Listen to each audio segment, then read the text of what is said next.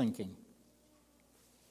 That's a pretty good question. What if our faith was based on nothing more than wishful thinking? Have those thoughts ever flown into your mind?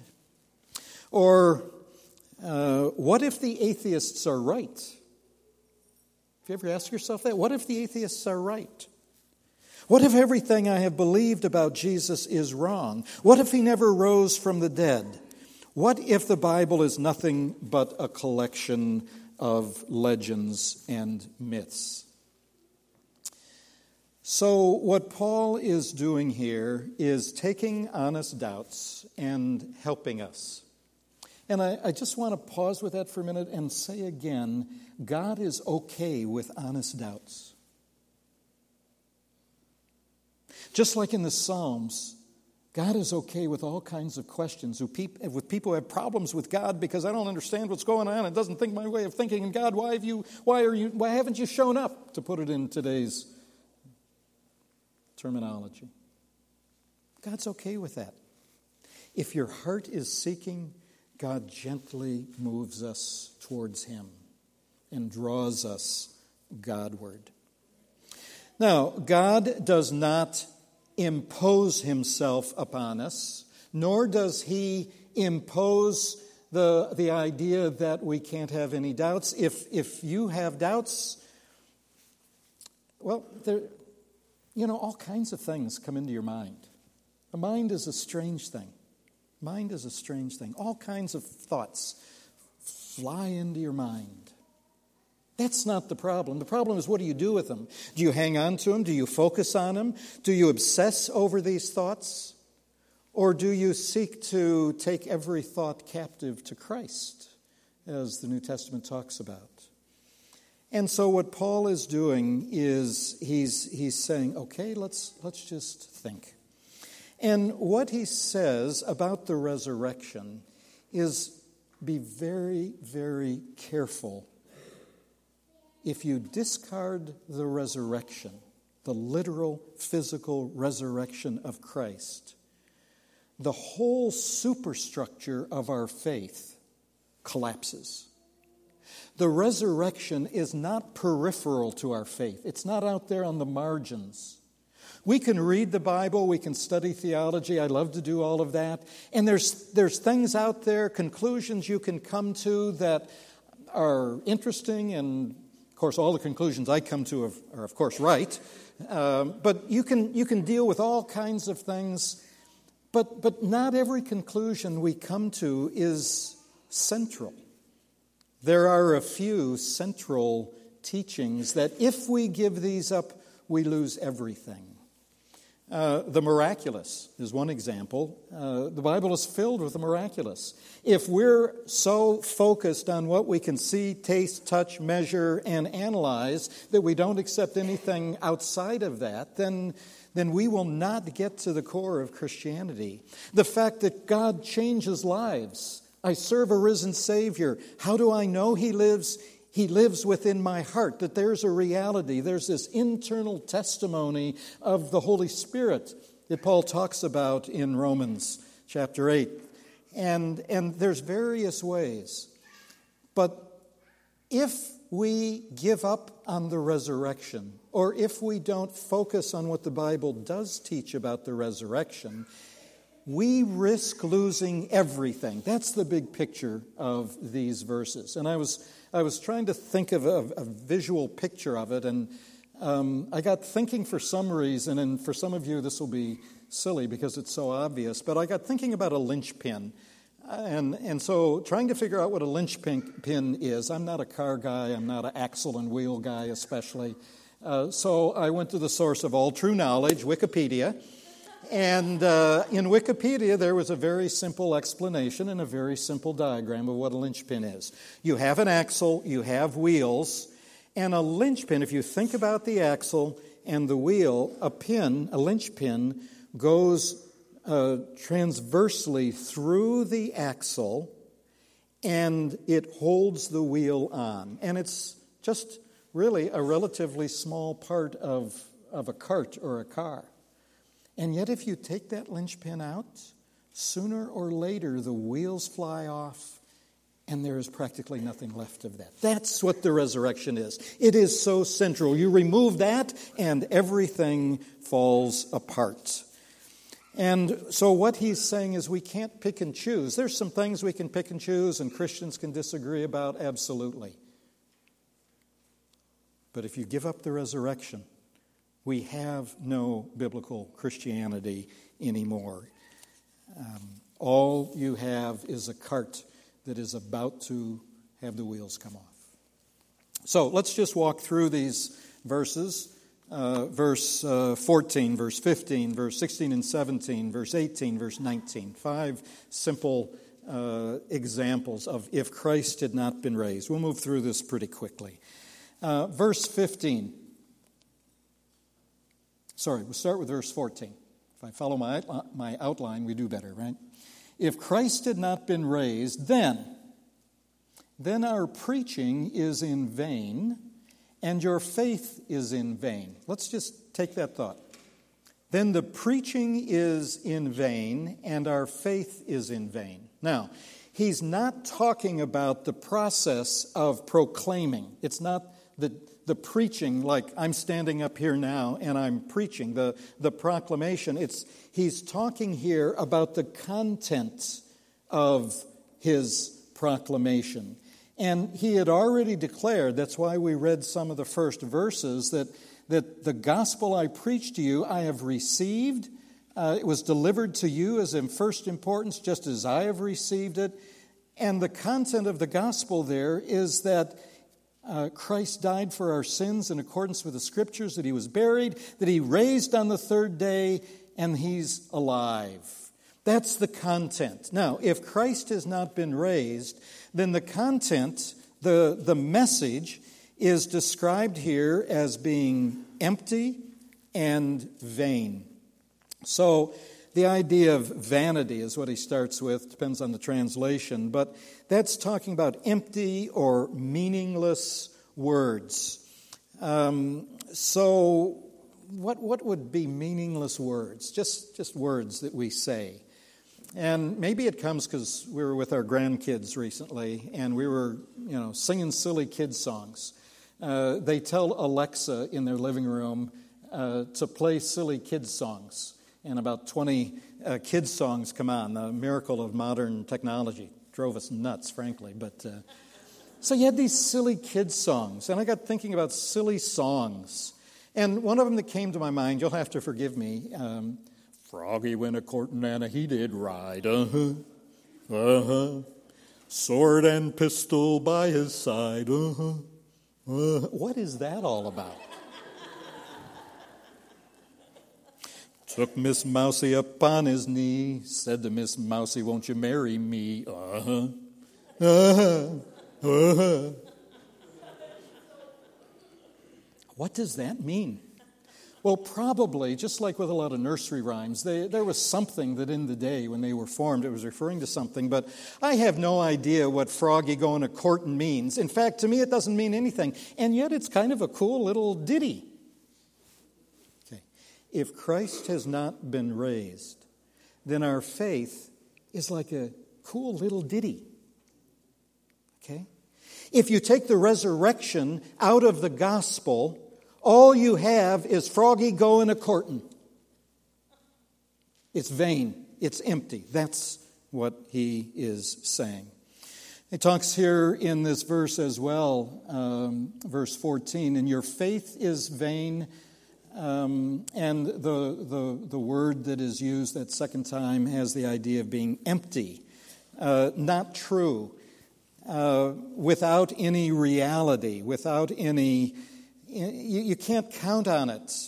Um, it's kind of like um, a campaign slogan. I hope you don't really believe politicians and their campaign slogans. Really. Um, it's like a, a warranty um, that the company doesn't stand behind. We, we had a, um, a humidifier, dehumidifier actually, uh, in our basement a number of years ago that we bought. And after two or three years, the silly thing stopped working and said, No problem, I've got a warranty. So I take the warranty back to where I bought it, and they said, Oh, I'm sorry, that company has gone out of business. Uh, we can't help you. And so the warranty was worthless. If Christ has not been raised, then the content of our message is like a worthless warranty or a deed to a piece of property that doesn't exist. Now, what Paul is saying is, you know, you can, you can, you can question the reality of the resurrection, and God's not going to force you. But just realize what you give up or what that means. It means all that we believe is, is empty. It's just just like a frog going courting. It's just words. Okay? Verses, or verse 15. Uh, if Christ had not been raised, we've been tricked. We've been lied to. Verse 15. We are even found to be misrepresenting God because we testified about God that He raised Christ, whom He did not raise, if it is true that the dead are not raised. So, if we have been told by God, and we have in His Word, that Christ was raised from the dead and the dead in Christ shall rise, and if it's not true, then we are in more or less the same position that Dorothy was with the Wizard of Oz. My eyes. Why have you come back? Please, sir, we've done what you told us. We brought you the broomstick of the Wicked Witch of the West. We melted her. Ah, you liquidated her, eh? Very resourceful. Yes, sir. So we'd like you to keep your promise to us, if you please, sir. Not so fast. Not so fast. I'll have to give the matter a little thought. Go away and come back tomorrow. Tomorrow? Oh, but I want to go home now. You've had plenty of time already. Yeah. Do not arouse the wrath of the great and powerful Oz. I said come back tomorrow. If you were really great and powerful, you'd keep your promises. Do you presume to criticize the great Oz? You ungrateful creatures think yourselves lucky that I'm giving you audience tomorrow instead of 20 years from now. Oh, The great Oz has spoken. oh, Pay no attention to that man behind the curtain. The great Oz has spoken. Who are you? oh I, I, I am the great and powerful Wizard of Oz. You are? Uh, I yes. don't believe you. No, I'm afraid it's true. There's no other wizard except me. You humbug! Yes, it's exactly so. I'm a humbug. Oh, you're a very bad man. Oh, no, my dear. I, I'm a very good man. I'm just a very bad wizard. If we have been lied to in the scriptures about the resurrection of Christ and the resurrection of believers, then all we have is smoke and mirrors. That's what Paul is saying.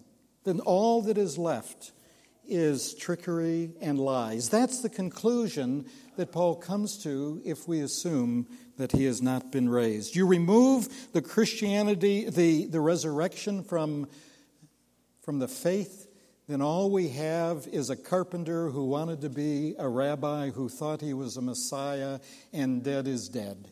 That's all there is to it. And the rest is just smoke and mirrors. Uh, verse 16 and 17 If Christ has not been raised, then we have no solution for our sins. Let's look at verse 16. For if the dead are not raised, even Christ, not even Christ has been raised. Verse 17. And if Christ has not been raised, then your faith is futile and you are still in your sins. He says your faith is futile, and that's parallel to what he said in verse 14, only now it really means something that is without power. Um, and the power that uh, he has been speaking about is the power of the gospel that raised the, of God who raised Christ from the dead. And he died, he buried, was buried and he rose again and he appeared to the 12. And if that is not true, then the salvation of Christ has no meaning, has no existence. Then you just have a dead rabbi on the cross, put in a tomb. That is not Christianity. If Christ didn't rise from the dead, then our faith is empty, our faith is powerless, and there is no solution for our sins. The, the death, burial, and resurrection is the basis of salvation in the scriptures. God forgives our sins because Christ bore the penalty for our sins on the cross. So we were separated from God. We weren't doing what God created us to do and be. We're sinners, we're separated. And the whole message of the gospel is that Christ died for sinners, forgave them, and that if that we uh, we come to him and we ask forgiveness, and he grants forgiveness not on the basis of our asking, but on the basis of what Christ has done. Not on the basis of how good we are, or we go to church, or we do all kinds of religious things, but on the basis of Christ's death on the cross. He paid the penalty for our sin, He was the substitute for you and me. But He didn't stay on the cross or remain in the grave. The gospel is that he died, he buried, was buried, and he rose again. And if he did not raise from the dead, were not raised from the dead, then there is no salvation for sin, no payment for sin. Now, we can believe that, that Christ did not rise, that he wasn't raised by the Father. You can Take that thought and you can have that central to your understanding of the New Testament teaching. Paul is saying, you know, you can't have your cake and eat it too. You get rid of the resurrection and you get rid of salvation from sin, and we're still then in our sin. Verse 18. Then those who have fallen asleep in Christ, those who have died, Christians who have died, have simply perished. Dead is dead. However, the scripture makes it clear that we may think dead is dead, but the reality is all shall be raised. There is life after death for everyone, those whose sins have been forgiven and those whose sins have not been forgiven. There is an afterlife. You will meet your Maker one way or the other. And either we awake from that picture of death awake from sleep. And what the scripture reveals to us is that we, as believers whose sins have been forgiven based upon the death and the resurrection of Christ, we awaken to to joy inexpressible and full of glory. We awaken to the presence of the Father. Jesus said to his disciples in the upper room, I've told you that I'm going away and I will come again, and I'm going away to prepare a place for you, and I will come again and I will take you to be with me. For where I am, you will be also the whole matter of our future, the, the matter of the afterlife, of heaven, of the glory, of the smile of the Father. We are designed as believers, and we are promised that we will awaken to the smile of, the, of our Father. But the reality is that those whose sins are not forgiven, they too will awaken, and they will have hell to pay, to use that very harsh but very accurate phrase.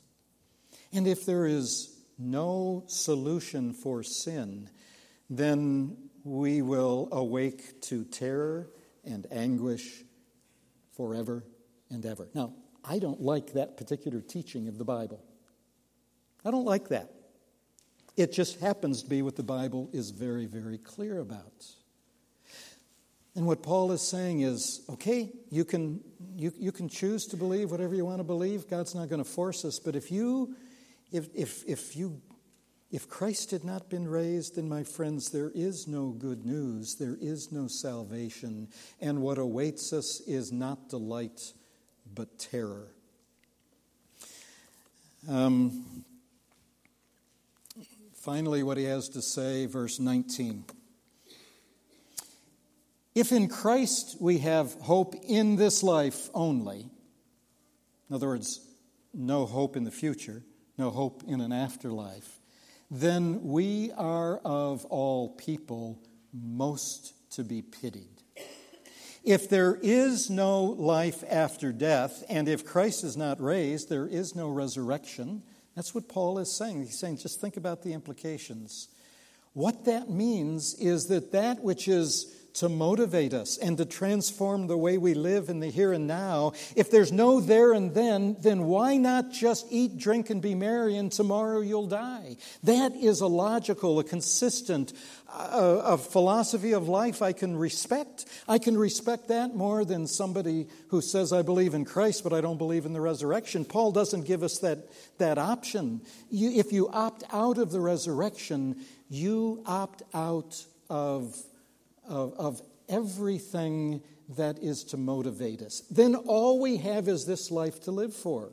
Then life becomes a matter of uh, the, the most popular commercial on television and radio in 1965, I happen to remember it, is you only go around once in life and you got to grab for all the gusto you can. Schlitz beer. You know, that makes sense. It makes absolute sense. If there is nothing but this life, then, then why wouldn't we just live for the moment? Eat, drink, and be merry, for tomorrow we die. Why would we care about one another or other people? What's the purpose of altruism? What's the purpose of sacrifice? Unless maybe it's just to make us feel good. And if we only live because we're feeling good, well, that's, that's not what Christianity is about. Christianity is not living so that you might feel good. Christianity is, is that we should live forever. Our lives begin to be transformed now, but the real, our real, real being, um, we are looking forward to. And it's in the there and then. But if, if there is no there and then, then Christians, they're really pathetic fools, is the terminology he uses. So, why in the world would you sacrificially give financially? Why would you do that? It makes absolutely no sense if there isn't the reality of a there and then. Why would you live differently in the here and now if this is all there is? If dead is dead, then just live like the rest of the world. Makes total sense. Um, however, we live as believers who really take God seriously. We live in the here and now. We do. But the here and now is not what's most important for us. That's not where we put our focus. That's not where we, we hang on to at all costs. The goal of life for the believer is, is not to, having gone around only once in life, we better, grab all, better have grabbed all the gusto we can. It's not dying with the most toys. That's not who wins in life in the Christian worldview. We're called to do things that make little sense. God called Jane and me to come to North Dakota. What's that all about? Now, you may say, Don't offend me. I'm not. I'm not offending you. I just had people, when they learned that we felt the Lord was leading us to North Dakota for a couple of years, they said, Well, don't expect us to visit you and others politely let it be known it didn't make any sense to them. Now, I get that it wouldn't make any sense. But back that up. Came to faith in Christ, 1967. This month in 1967, that's 50 years ago. What in the world have I been doing for the last 50 years if there is no there and then? Then, all, then I stand before you as the most pathetic fool in, in, in this congregation. You see what Paul is doing? He's saying, okay, I get it. You have doubts, you have questions. Um, but for a moment, think of what that means. Then we just have empty words and meaningless faith. We've been tricked and lied to. We have no solution for sin. We do not awake to anything but terror, and we are most pitiful and pathetic fools. But verse 20. This is one of those great but verses in the Bible. An adversative. Not this, but this. Okay? So, Ephesians 4 You were dead in your trespasses and sin. By nature, you were children of wrath. But God, but God, being rich in mercy, and love has made us alive in Christ. By grace you have been saved. You were dead, but now you're alive. It's one of those places where you, you were going down a path and you're just, it's, it's, it's overpowering, it's discouraging, uh, but that's not the way it is. Romans 3 By the works of the law, no human being is justified, but now the righteousness of God has been revealed apart from works of the law, the righteousness of God through faith in Jesus Christ. You're counting on your own righteousness? Uh, there is no hope in that. But God has come up with a solution, and that solution is the righteousness of Christ that is imputed to us. 1 Corinthians 6:11 Don't you know that the unrighteous will not inherit the kingdom of God? Don't be con- deceived. And he gives a whole long list of life-dominating sins and he says, "And some such were some of you, but you were washed, you were sanctified, you were justified in the name of the Lord Jesus Christ." And Paul is saying, okay, if Christ had not been raised, then all of these things would be true, but they are not true. And each of those have a counterpart, a glorious counterpart. We have words of truth, not just froggy go in a courtin. That's not what this is all about. And don't ever reduce it to just empty words. We have truth. The God of the universe has revealed himself graciously and kindly to us. We have a gracious God and Father who speaks the truth to us, and it's not smoke and mirrors. It's not just a bad wizard uh, behind the curtain. It's God speaking truth. Uh, we have a sure and certain deliverance from sin. The literal death, burial, and resurrection of Christ is at the core of our salvation. We shall awaken to the smile of the Father. We shall be home, home at last.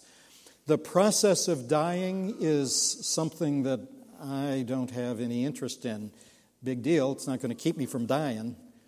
But what death brings, oh my goodness, better by far. The smile of God, joy inexpressible and full of glory. We are the most blessed and privileged people of all times. We don't deserve a bit of what, of what we receive. We're blessed, we're honored, we're loved with a grace that is greater than all of the sin. And if the world only stood, understood this, it would be jealous of us.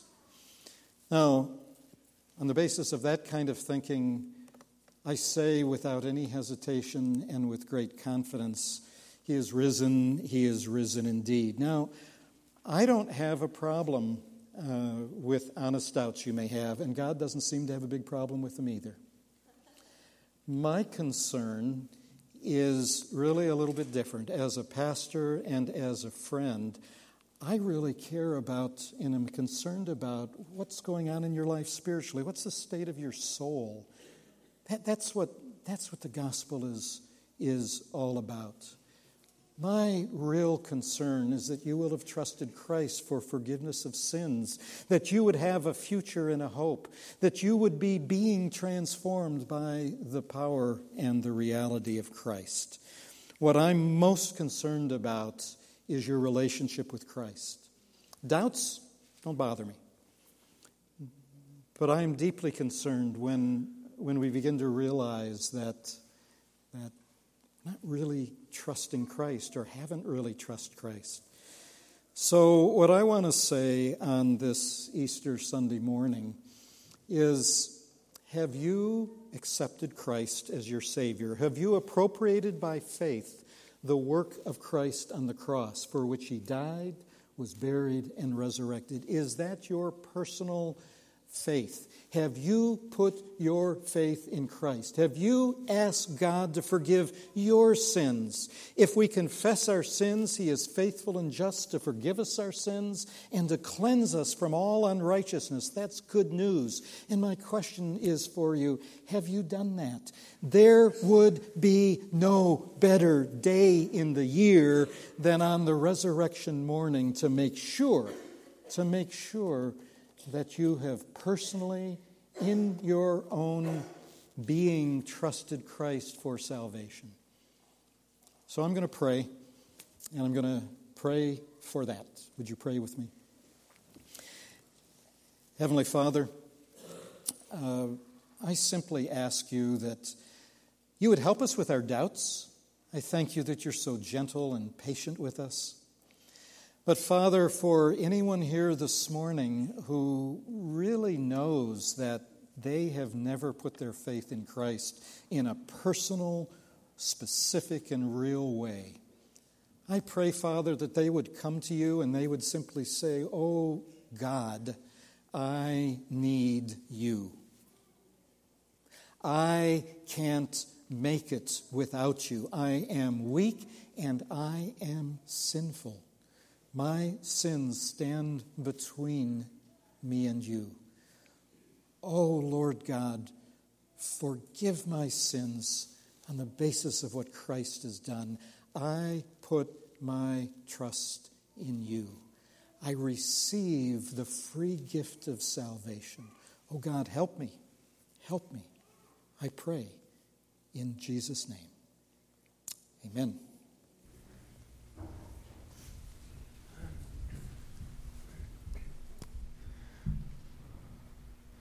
You all please stand? Join us as we sing one more. Hymn number 217 Christ the Lord is risen today.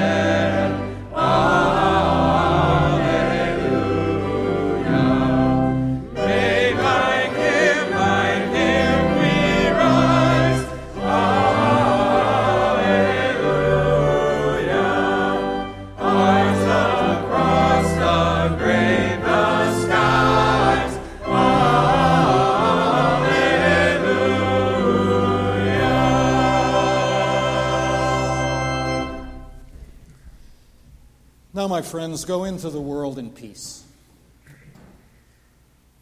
Go into the world in peace. Have courage. The Lord loves us, and He sent us forth. Proclaim the gospel, comfort the grieving, restore the wandering, share the gospel. And may the grace and the peace of our Lord Jesus Christ be with us all. God bless amen.